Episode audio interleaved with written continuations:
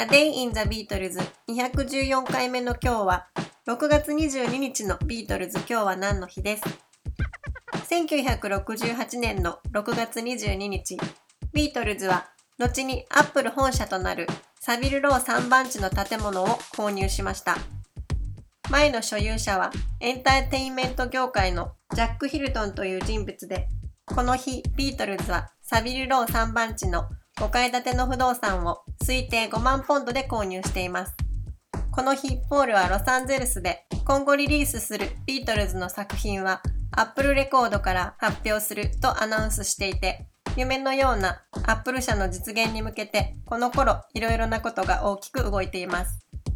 1968年の7月にアップルの社員たちはこの建物にやってきて5つのフロアはスタッフでいっぱいとなり、全員が忙しく働いていたといいます。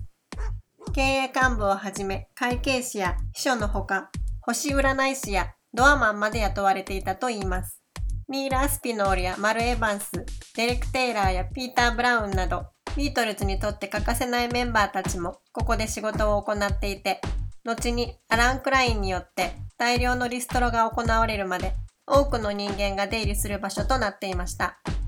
また、このサビルロー3番地は、1969年の1月30日にビートルズが最後の演奏、いわゆるルーフトップコンサートをした場所としても有名な建物です。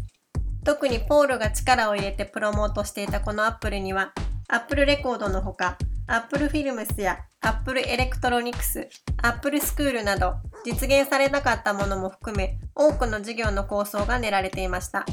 ジョンとポールを引き合わせた彼らの子供の頃からの友人であるアイヴァン・ボーンは、このアップルスクールの校長になってほしいとお願いされていたそうです。